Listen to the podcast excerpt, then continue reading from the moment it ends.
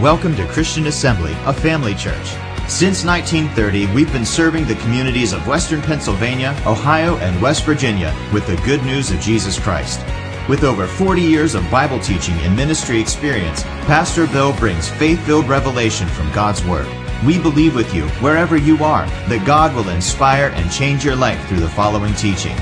For more information about Christian Assembly, follow us on social media or visit our website at cafamily.net.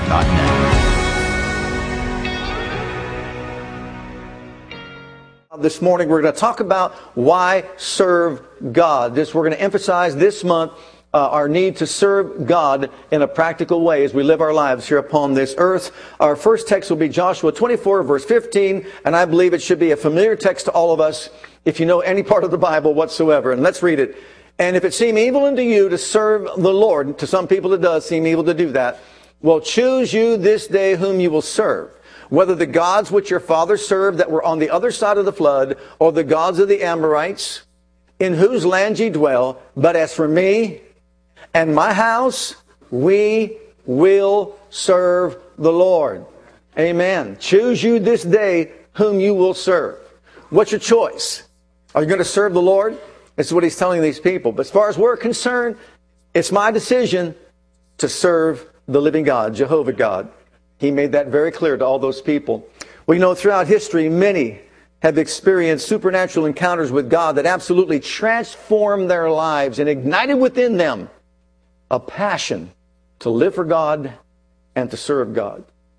Throughout history, many have experienced that. Before we get into some of these individuals that I have listed here for you today, I want to talk about one individual whose uh, basically life was overwhelmed by sickness and disease, and, and he was paralyzed. In John chapter 5, we know of an individual. We don't know his name, but we know his issue. Matter of fact, if you read the Gospels, you find out we know a lot about issues and not a whole lot about names. Like the woman with the issue of blood, Mrs. Issue.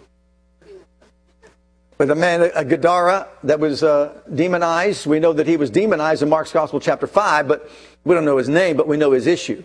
And you can go through the scriptures in the Gospels and you know all their issues. The Syrophoenician woman, she's the Syrophoenician woman, and the issue was her daughter was possessed of a devil. And it goes on and on and on. Well, this man is lying at the pool of Bethesda, which is in the Hebrew language, the house of mercy, and lying there on his exercise mat, which is called his bed.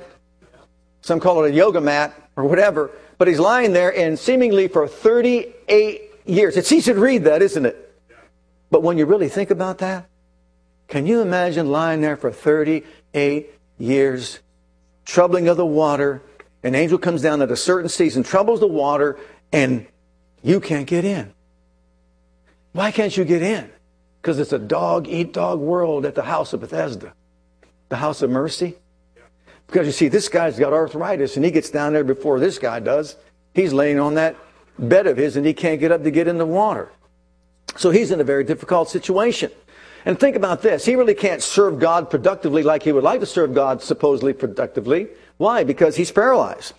Remember, there's five porches there. There's all kind of different people. Impotent, we are told. They are blind. They're halt and withered people. He's one of them.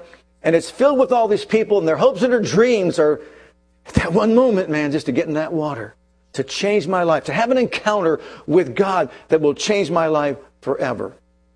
Well, this guy's for 38 years, man. Can you imagine how you would be after 38 years? probably give up hope after a while, wouldn't you think? I don't even think it would take 38 years. But there you are in that situation. That's your issue. Well, Jesus comes along. Here's the encounter. Jesus comes along and says, Wilt thou be made whole? Actually, he said it this way Do you want to be healed? Now, think about this. He's the Son of God, He knows the hearts of all men. Why would you ask that question? I've been here for 38 years waiting for the troubling of the water, and you're asking me, do I want to get healed? Why did he ask that question? You know, some people don't want to get healed. It's a true statement. A lot of people just don't want to get healed. So he wanted him to declare that he wanted to get healed. What was his answer? Do you want to get healed? He didn't say, Would you have said yes? Immediately, would you have said yes after 38 years of longing to get into the water to get healed? What does he do? He answers with an excuse.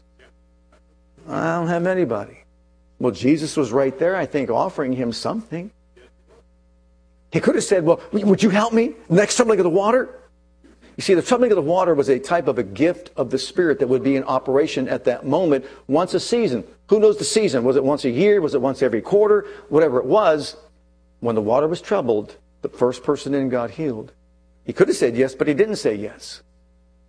And so there he's lying on that mat. And what does Jesus say? Take up your bed and walk. Whoa, whoa, whoa. Take up your bed and walk. He's looking for someone to help him. He says, Take up your bed and walk. You do it. He has a choice to make now, doesn't he? He's got a choice to make. And of course, he immediately took up his bed and he walked, and he was instantly healed and whole.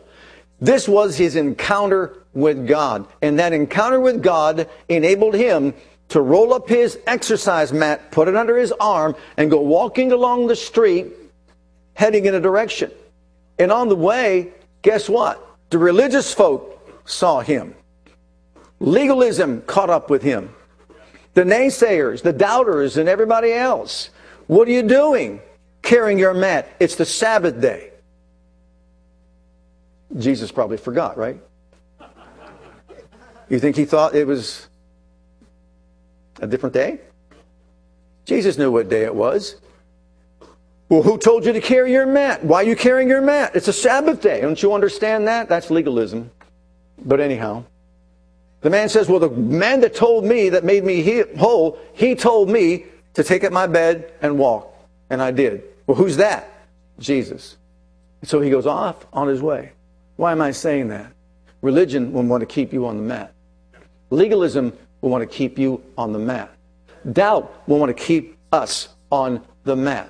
Naysayers want to keep us on the mat, the exercise mat, lying there. Can you imagine finally, after 38 years, he rolled up that thing and said, I've been bound to you for 38 years. Now you're coming with me. Well, where was he going? Where was he going? Into the temple. After 38 years, where's he going? Bowling?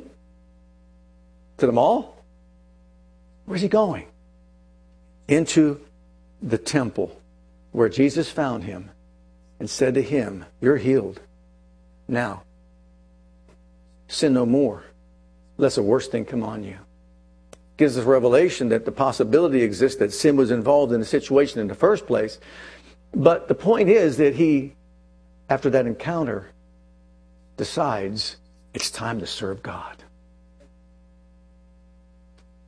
I'm going to serve God. So he goes into the temple, the first place that he needs to be, on a Sabbath day to find out, God, what do you want me to do? You've restored my life.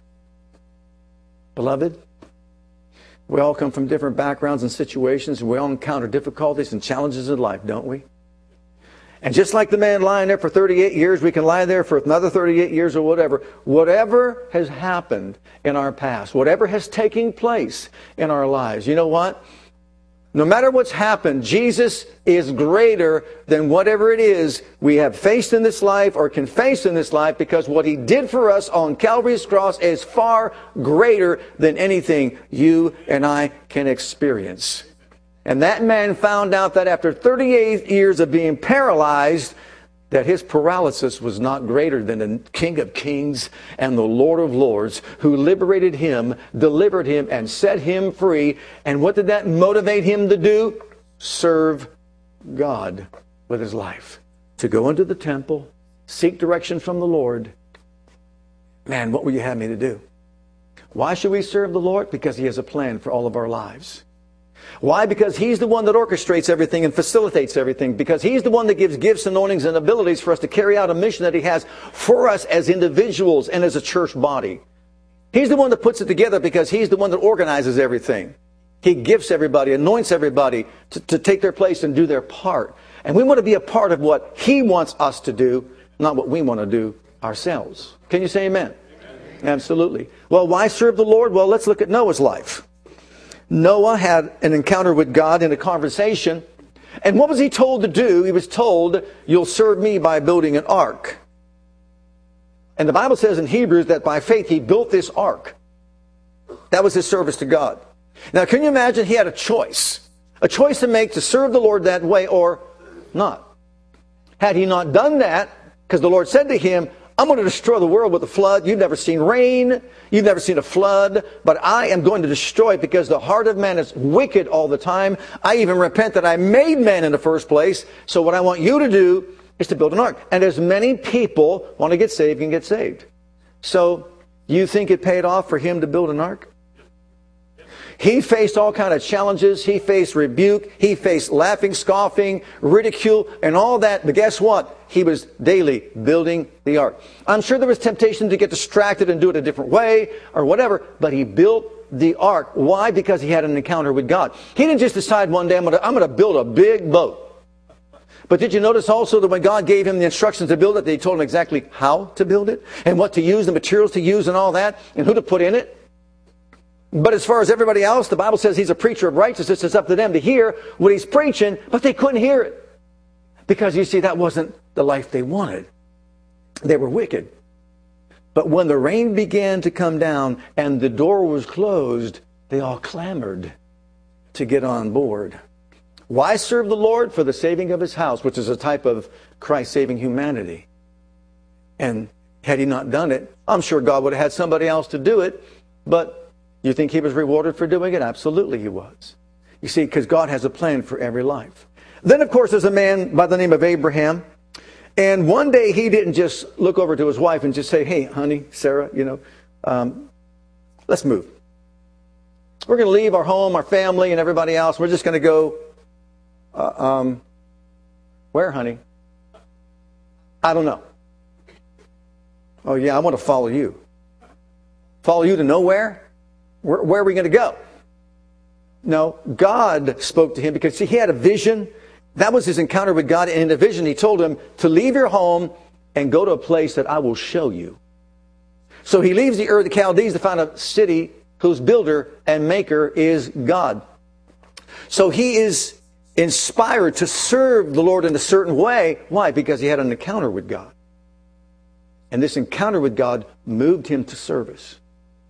Why is that important? Because when you know God told you to do something, you will be challenged. I will be challenged along the way. It's your faith in knowing that God said to do this, and you know, no matter what the challenge might be, I'm staying in faith and I'm doing it. I'm going to do what God said to do. If you're Noah, you can laugh at me all you want. If you're Abraham, I understand that you may be concerned because we don't know where we're going, but we're going where God told us to go, and He'll direct us along the way. And you know what He did? Then you've got a man by the name of Moses. Why serve God? Because look what happened in Abraham's life. He gave birth to a nation. He's the father of faith.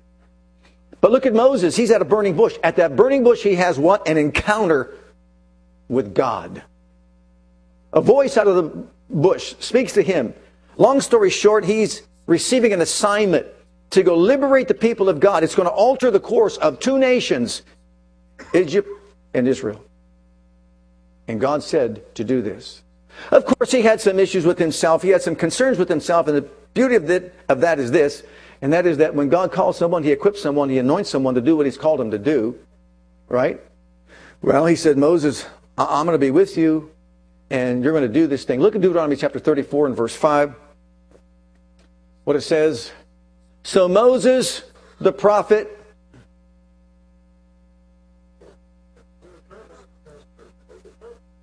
Moses the pastor, Moses the evangelist. Notice the expression, Moses, the servant of the Lord died there in the land of Moab according to the word of the Lord. So Moses is called the servant of the Lord more than any other man in all the Old Testament. It was a tribute of high honor to be called a servant of Jehovah. Moses viewed himself as the servant of the Lord. Moses was recognized as the servant of the Lord. The encounter he had with God moved him into service for God, and he served the Lord all the days of his life with all that God equipped him to serve him with. It's a high honor to be called that. Do you know that the end of our stay on earth, the words we want to hear? Well done, thou good and faithful what? Servant. Enter thou into the joy of your Lord. It's a high thing to be called a servant of God. And Moses was called the servant of the Lord more than anyone else. An encounter led to service that led to all that Moses accomplished and Moses achieved in his life. The same with Noah, the same with Abraham, the same with Moses. And then, of course, there's uh, Isaiah. In chapter 6 of Isaiah, we're told that he saw the Lord. That was his encounter. I saw him high and lifted up. His train filled the temple. The angels cried, Holy, holy, holy is the Lord. What an encounter. Do you know there's a distinct difference between opening up your Bible and reading it and it says, God is a holy God? God is a holy God. We can read that a hundred times. I don't think it's as impacting as Isaiah being caught up to the throne of God and seeing God, and he can only hear, Holy, holy, holy. And the vision that he had, the revelation that he had, drove him to his knees. And on his knees, there was clarity. Oh, he clearly, crystal clear, saw the holiness of God. And then there was conviction that came upon him. Then there was cleansing that came upon him. And then a commission to go out and serve. You know what? This upcoming year, let's make it about us as individuals. I want a fresh encounter with the living God that I serve. I want to walk close to Him until I'm so changed by Him that I carry the fragrance of His presence everywhere I go. I want to change myself, and that'll affect everybody else around me. Isaiah saw the Lord high lifted up. His train filled the temple. The angels cried, Holy. The glory of the Lord was there. We'll get back to him in just a moment. But the point was, the encounter with God is what moved him to serve God. It's one thing to say, hey, you should serve God, you should serve God, you should serve God. But when you see God and you fall at his feet, which reminds me of the next fellow, Saul of Tarsus. Saul of Tarsus was an individual who hated Jesus Christ. He hated the cross of Christ. He had papers in his hands to go to Damascus and put people in jail that were called Christians to have them killed. He was a murderer of Christians. His goal in life was to stamp out Christianity at its inception, to destroy the foundation of the work of Christ on this earth and get rid of it once and for all by taking everybody who named the name of Christ, putting them in jail, having them murdered. And so he is a zealot. He has zeal, but he has no knowledge. He thinks he's doing God a service because he's protecting Judaism. So on the road to Damascus, with papers in his hands, he has an encounter. Unexpectedly, brighter than the noonday sun, Jesus appears to him, knocks him to the ground. He's blinded by what he sees. And you know what? He too experiences the four things. He too has clarity, conviction, cleansing, and then a commission. You see, his service to the Lord was defined by an encounter that he had with God. He wasn't just serving that way because he decided one day, I think I'll just serve Lord. Or someone just said, you should serve God. Or here's a few sign up things you can sign up for. No, no. There was an encounter. God giving a directive. This is what I want you to do. As believers today, my first encounter with God goes back to when I was saved in 1976. I've told you before, my father wrote out a sinner's prayer for me, and I read it in my bedroom, in my closet. I didn't know anything. I thought, go in your closet and get on your knees. And I did. And I opened up this little note that my dad wrote out called the sinner's prayer. Well, I read it. Then I went off to work. And for three days in a row, I got on my knees in the mill crane, 30 feet up in the air, in the dirt and dust, and said the sinner's prayer. And one day, it just hit me. If I asked Jesus to come into my heart, then he did. And I knew I was born again. That was my born again experience. And from that encounter with God, no one had to tell me to sign up to serve God in any capacity. I was all the way in. I went to church. I found myself a church, a Bible believing church. I got involved. When I found out I was able to play the guitar, because I came from a background where you didn't play guitar in the church, and they had me play guitar on the worship team. Then when he found out that I was a person that was studying under, you know, faith ministries and I was learning about faith, he said, would you teach a faith class? I said, yes. But the point was I was there three times a week, all, every week, because I longed to serve God from that encounter. And from that encounter with God, it moved me from that place to having another encounter with God and another encounter with God. And I've had different encounters with God, but one that was most impacting to my life as well, after all this, was I was driving my car down Route 11 to come to Midland Christian Assembly Church, which was downtown Midland at the time. And God spoke to me in an audible voice and said, You will be the next pastor of that church. Because you see, when the pastor where I came from, where I was helping out with the youth, said to me, Would you consider pas- pastoring the church? I said, Absolutely not. God would have to speak to me in an audible voice like he did to Moses, and then I would do it. I laughed, he laughed, and it was just, we were laughing. Don't laugh. Because he spoke to me in an audible voice so loud, it echoed throughout the whole car. I even looked in the back seat to see if someone was back there sitting and said, You will be the next pastor of that church. I was stunned. I was shocked. I didn't feel adequate, capable. I just got out of Bible school. I was only saved three years. I didn't feel qualified. How many of you know that if God qualifies you, He'll qualify you? It's not all about an education. There are many that go off into school, the seminary, which we call cemeteries, because they go there and they, their faith dies. But God calls people. And then he equips people, anoints people to do whatever is he asked them to do.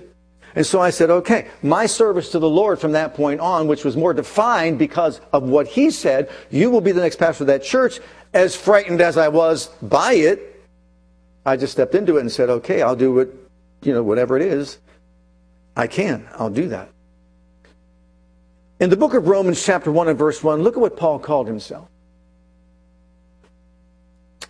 Paul a servant of Jesus Christ. Are you a servant of Jesus Christ this morning? Are you actively serving Him? And not because I'm saying this, but because you've had your own encounter with God. And you know exactly where you belong in the body of Christ. Remember, it's, many, it's made up of many members as He wills. And He places us strategically where we belong because He knows us better than we know ourselves. Remember, I said I will never speak in front of people again in 1979. No, I'm sorry. 1969, when I was in college. I quit. I will never do it again. God will call you, He will equip you, He'll take care of what needs to be taken care of if He has a work for you to do. Okay. In Romans chapter 1, he calls himself a servant of Christ, called to be an apostle, separated into the gospel of God. So he's a servant first of all, then called to be an apostle. We're a servant first, called to do what? Pastor, called to do what? Evangelize, called to do what? Missionary work, whatever it might be. But first and foremost, we are servants. We serve the living God with our lives. And you know what? How impacting this is in his life and was in his life? In Acts chapter 26, I only have that listed there. You don't have to read the whole chapter. He's before King Agrippa, and the king wants to know what's going on with his life, why he's there, why he's arrested and all that. What does he say? Oh, king, about 20 years ago, I was on my way to Damascus. I was going to put people in jail. I was going to stamp out Christianity. I saw a light brighter than the noonday sun. You see, that encounter impacted him for the rest of his life. And he always referred to it whenever he found himself in a difficult situation. And because he knew it required faith on his part, he stayed with it, didn't deny it, no matter how hard it got. So, O king, and the king was almost persuaded to become a Christian because of his testimony. He didn't at that time, maybe he did afterwards, I don't know. But the point is, when you have that encounter with God, that's your encounter with God. And you know exactly what he has for you to do and you stay with it no matter what you face. Remember the 120 in the upper room? They encountered the Holy Spirit in a powerful way, didn't they? As they were there, 120 cowered in an upper room. Why? Because they were afraid of all the persecution that would take place if they ever said that they accepted Christ. You have to remember the time. And during that particular time, if you, if you named Christ, got baptized into Christ, you were excommunicated from the church. Your family would turn you in and they would kill you because you changed your allegiance. So there they are in this upper room, and there are 120 of them praying, seeking God's face. And you talk about an encounter. Cloven tongues like as a fire sat upon each of them. Why each of them? Why not one big ball of fire? Because it's an individual thing. Every single one of them experienced the fire of God's Spirit upon them and a work that the Spirit does in the individual life. What kind of work? We'll see that in just a moment. But it was manifested in their lives. You see, an encounter is God revealing Himself. It is God dealing with our issues. It is God equipping us for service. It is God manifesting Himself in such a way so as to prepare us for a work that He wants us to do. But where does it begin? Calling myself a servant. I'm a son, but also a servant. I'm a son who serves the living God. And when He manifests Himself in that way, He'll deal with all the hangups that we might have. He'll deal with all the inadequacies that we have, all the imperfections that we have.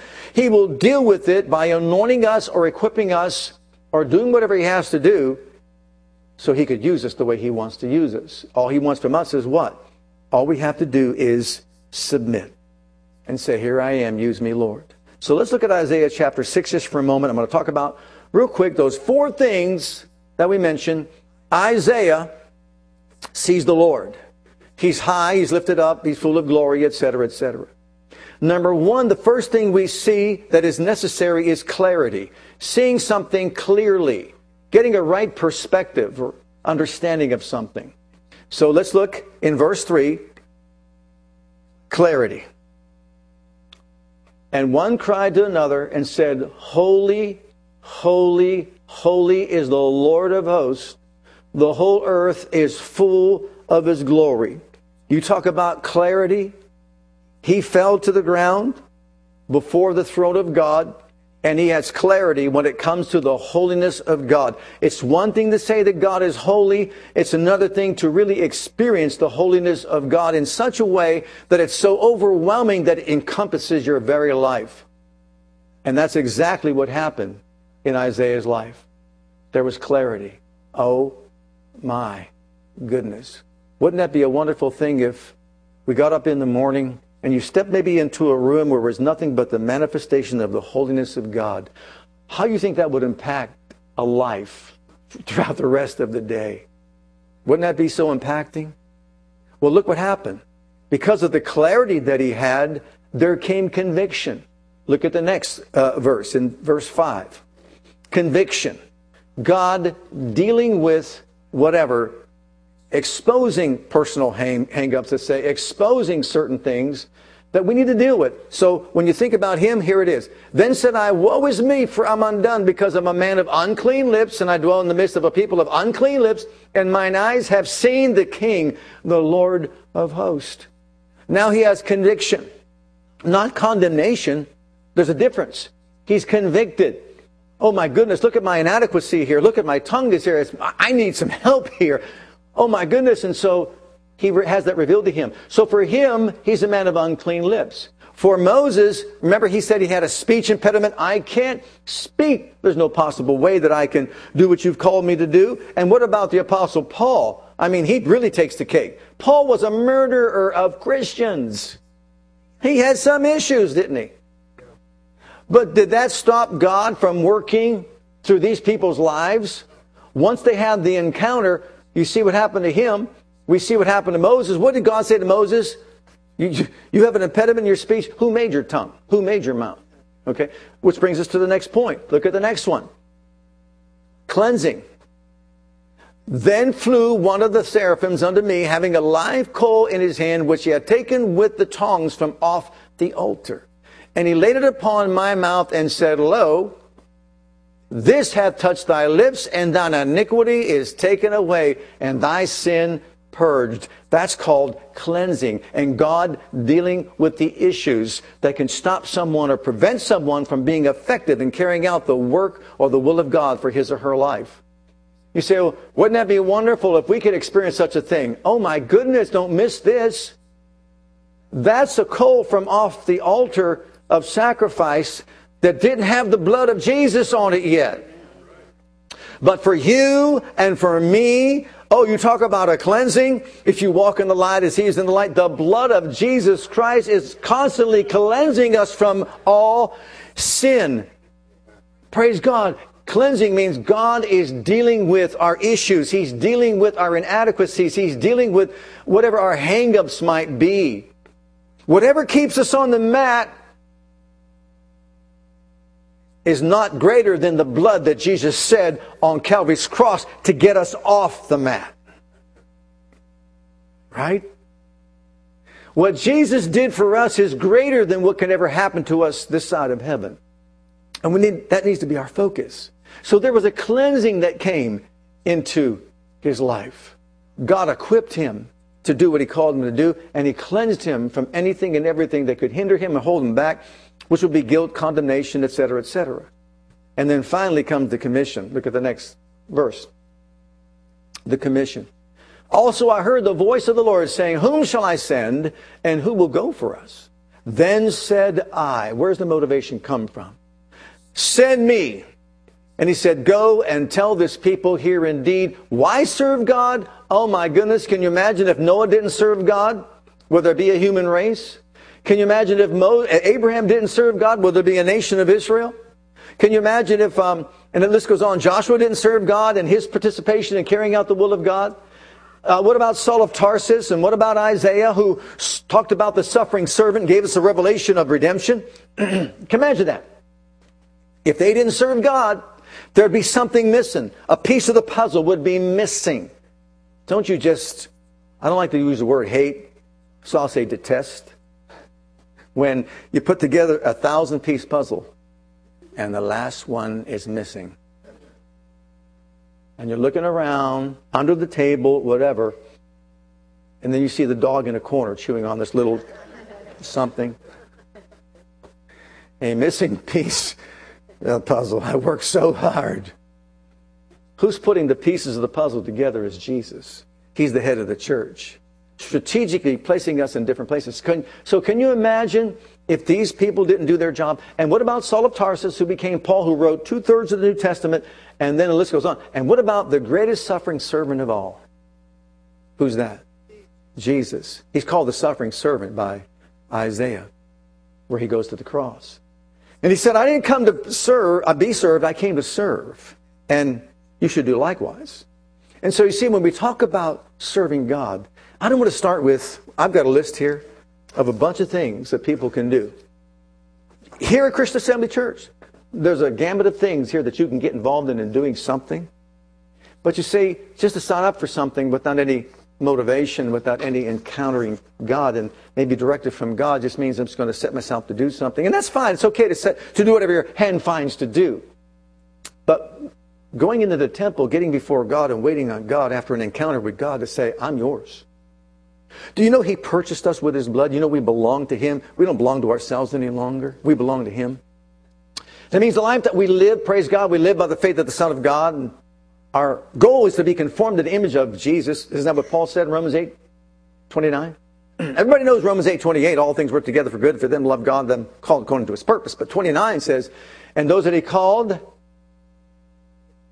his desire was that they become like Jesus conform to his very image on the earth. 1 John 2 6 says, If you say you abide in him, you shall walk even as he walked. Wow, what a mandate he's placed upon us. We should be so busy with ourselves that we have no time for anybody else. Right? Work on ourselves and then get to the place where we can just be a blessing to other people. And so the commission was he was authorized to then go out and do what God's called him to do. And there are many things, like I said, we can get involved in, but it starts right here. I want to serve you. With me, that's how it was. I didn't start out by saying, I'm going to be a pastor. No, I just said, I'm yours.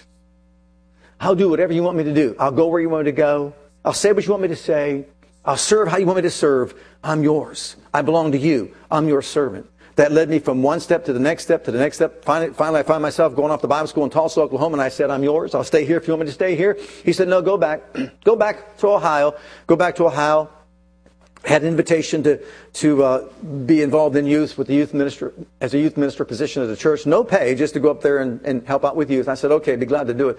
There's something about that. And God orchestrated the whole thing and put it all together and said, Now you'll be the next pastor of that church. So you see, it's God's hand in it. Now look at uh, Saul of Tarsus in Acts chapter 9. Same thing we see here. it won't take long to get through this. Acts chapter 9, same thing. Clarity, conviction, cleansing, and then commission. Okay, look at Acts chapter 9 and verse 5. Clarity. He's out doing a work he thinks for God, and all of a sudden, he's blinded by the light, and he hears the voice saying, Saul, Saul, why persecutest thou me? It's hard for thee to kick against the pricks. and what does he say? He said, Who art thou, Lord? And the Lord said, I am Jesus whom thou persecutest. It's hard for thee to kick against the pricks. Paul, or Saul, what are you doing? Clarity. he knows who he is now. He may have hated the cross, hated the figure, the person, Jesus, beforehand, which is why he wanted to destroy him. He was an enemy. That particular encounter gave him clarity. Wow, now I know who you are. You are the Messiah, the suffering servant that Isaiah talked about. You've been raised from the dead, and I've seen you with my own, my, well, blinded now, but blinded by the light that he saw. Clarity, conviction. He murdered Christians. Let's read it. Look at verse 6. And he, trembling and astonished, said, Lord, what wilt thou have me to do? He's convicted by what he's doing. And the Lord said to him, Rise, go to the city, it'll be told you what you're going to do. all of a sudden he's now motivated to do what? He's transformed from an enemy to someone who's a friend who's going to promote the gospel. Why? Because he had an encounter with Jesus. So he has clarity. He has conviction that he's doing the wrong, the wrong thing, right? Look at the third one cleansing. In your notes, it says seven, but it should be 17. So just to let you know that, mark it down there if you've got a pen or something. Look at verse 17. Ananias went his way, entered into the house, and putting his hands on him, that's Saul, and said, Brother Saul, the Lord, even Jesus, that appeared unto thee in the way as thou camest, has sent me that you might receive your sight and be filled with the Holy Ghost. What a work God did on him at that moment. And then finally, in Acts chapter 26, you talk about commission. Look at this commission. He's now conveying the same thing, rehearsing it before Agrippa. And this is what he says in this encounter. Jesus said to me, Rise, stand upon your feet. I've appeared unto thee for this purpose. Here's the commission to make thee a minister and a witness both of these things which thou hast seen and of those things in the which I will appear unto thee. Read the whole thing and you find out to turn people's hearts from darkness to light, from the devil to God, and so on. So he gave him a commission, which means he sent him out to do a work for him that basically he is to take ownership of. This is what God has called me to do. You know, I do I really do believe that the work of God would be better accomplished if everybody defined what it is that God wants them to do. What do you want me to do?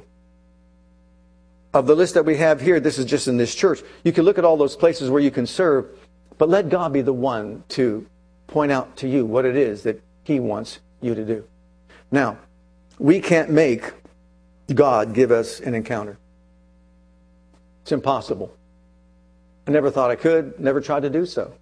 But when you're so actively involved in serving God, there's a general revealed will of God, there is a specific revealed will of God.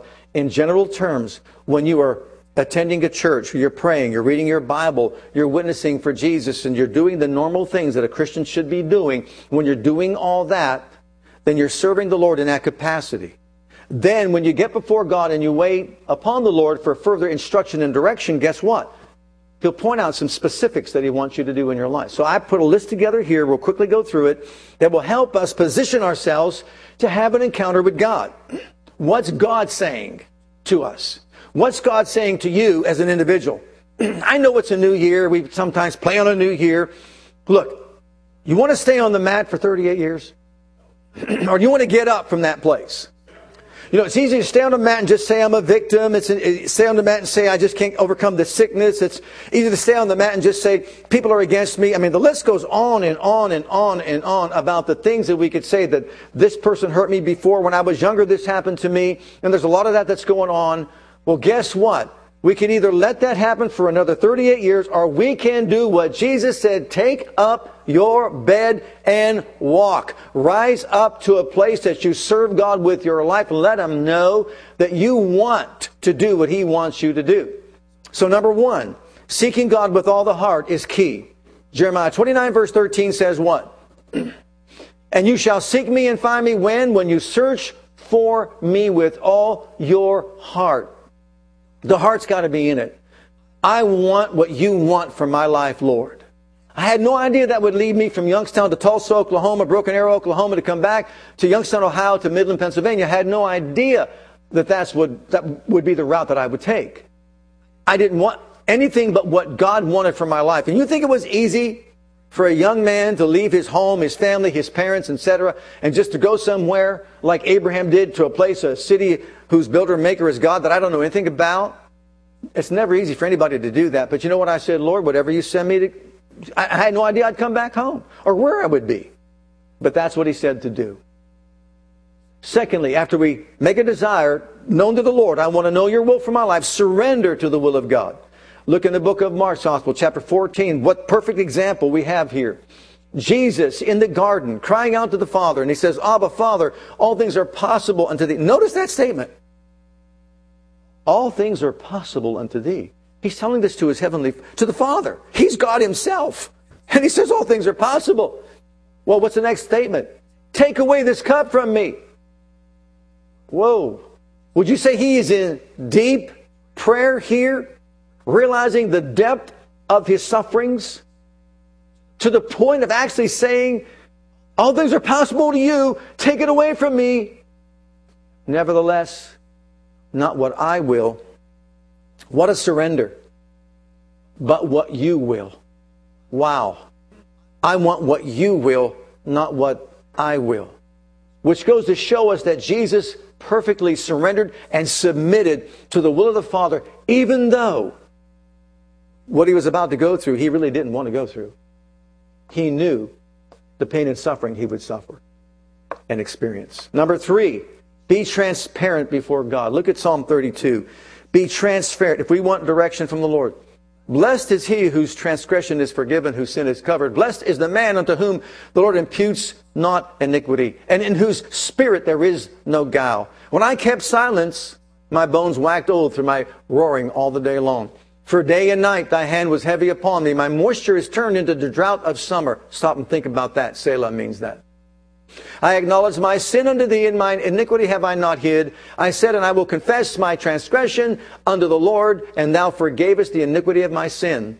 For this shall every one notice, pray, that is godly, pray unto thee in a time when thou mayest be found. Surely in the floods of great waters they shall not come nigh unto him. Thou art my hiding place. Thou shalt preserve me from trouble. Thou sh- and thou shalt compass me about with songs of deliverance. Selah. Think about it. I will instruct thee and teach thee in the way which thou shalt go. I will guide thee with mine eye. So here he is saying, man, I know I've got some shortcomings. I know I've got some faults. But you know what? I know that the solution is found in you. I want to be transparent before you. I want to just confess whatever it is so that you could do a work in me and then guide me with your eye and show me you know what it is you want me to do because sometimes you know what even truth is hidden from us through pride pride can stop us from seeing you know hey a person can be bound by something and lying on the cot lying on the bed I just I can't get away from it. Just can't get away from it. I know you can't. But there's someone greater than that who can get you up off that mat. And all you need to have is one little encounter that says, Wilt thou be made whole? Then get up and go. Can you see that? Look at the next one. Getting quiet before God. Psalm 46, verse 10. We know this. Be still and know that I am God. I will be exalted among the heathen. I will be exalted in the earth. Well, you know what? You tell them this. I'm still before you because I want you exalted in my life. I want you exalted in my life. I want what I do to glorify you in my life as I live my life here upon this earth. That's what I long for. That's what I desire. Yeah, I want to sign up to be used by you, but I want you to direct me as to what I'm to do. Next one, stand against doubtful thoughts. I can imagine how many doubtful thoughts Noah had. But look at Psalms, the third Psalm. Lord, how are they increased that trouble me?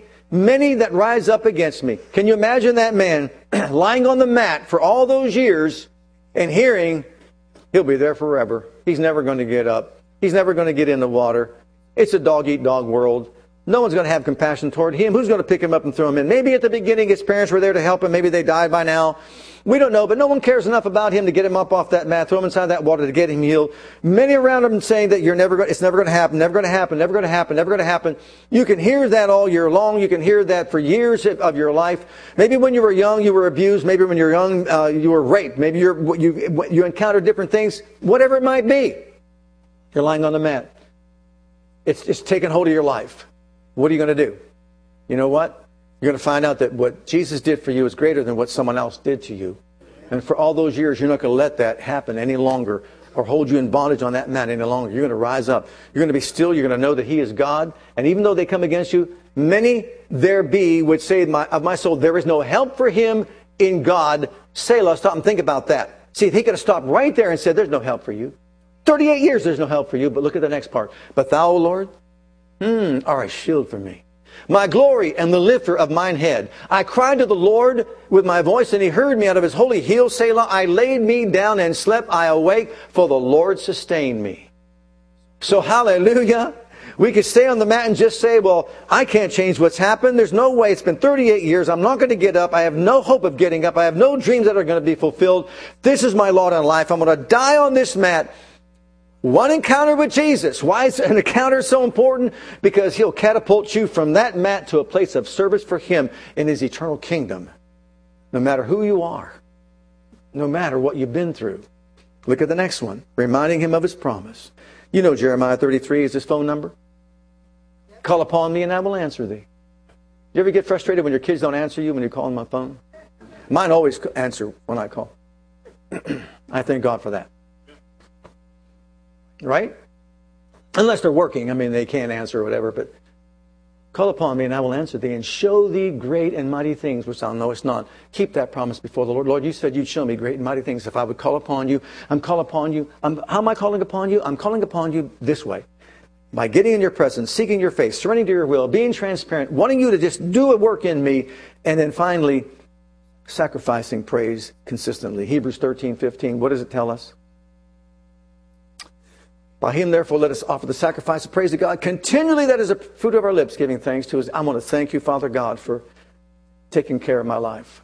I want to thank you for directing me and guiding me in everything you will for my life. I am totally yours. I surrender my will to you. Have your way with me and in me. And then uh, I will do what it is you call me to do. And the challenges that come along the way will be my faith. That's my foundation for faith, that you've told me what to do. So if it's um, being part of the advertising team, Bridges for Life Ministries, uh, card ministry, children's ministry, outreach, um, cookies for, for um, schools, following, uh, let's say, fellowship teams, uh, greeters, health ministry, homeless ministry. I mean, we go down, here, there's a bunch of ministries that are here security, servant evangelism, uh, visitor follow up, ushers, uh, welcome team. The list goes on and on and on and on and on. And like I said, we could put one out there and give it to you and just say all these things are here. But you know what? I'd rather you have some time just to say, in this 21 day fast, I'm going to spend some time waiting on God to hear from heaven, to have an encounter with you. Show me what you want me to know. Tell me what you want me to do because my life belongs to you.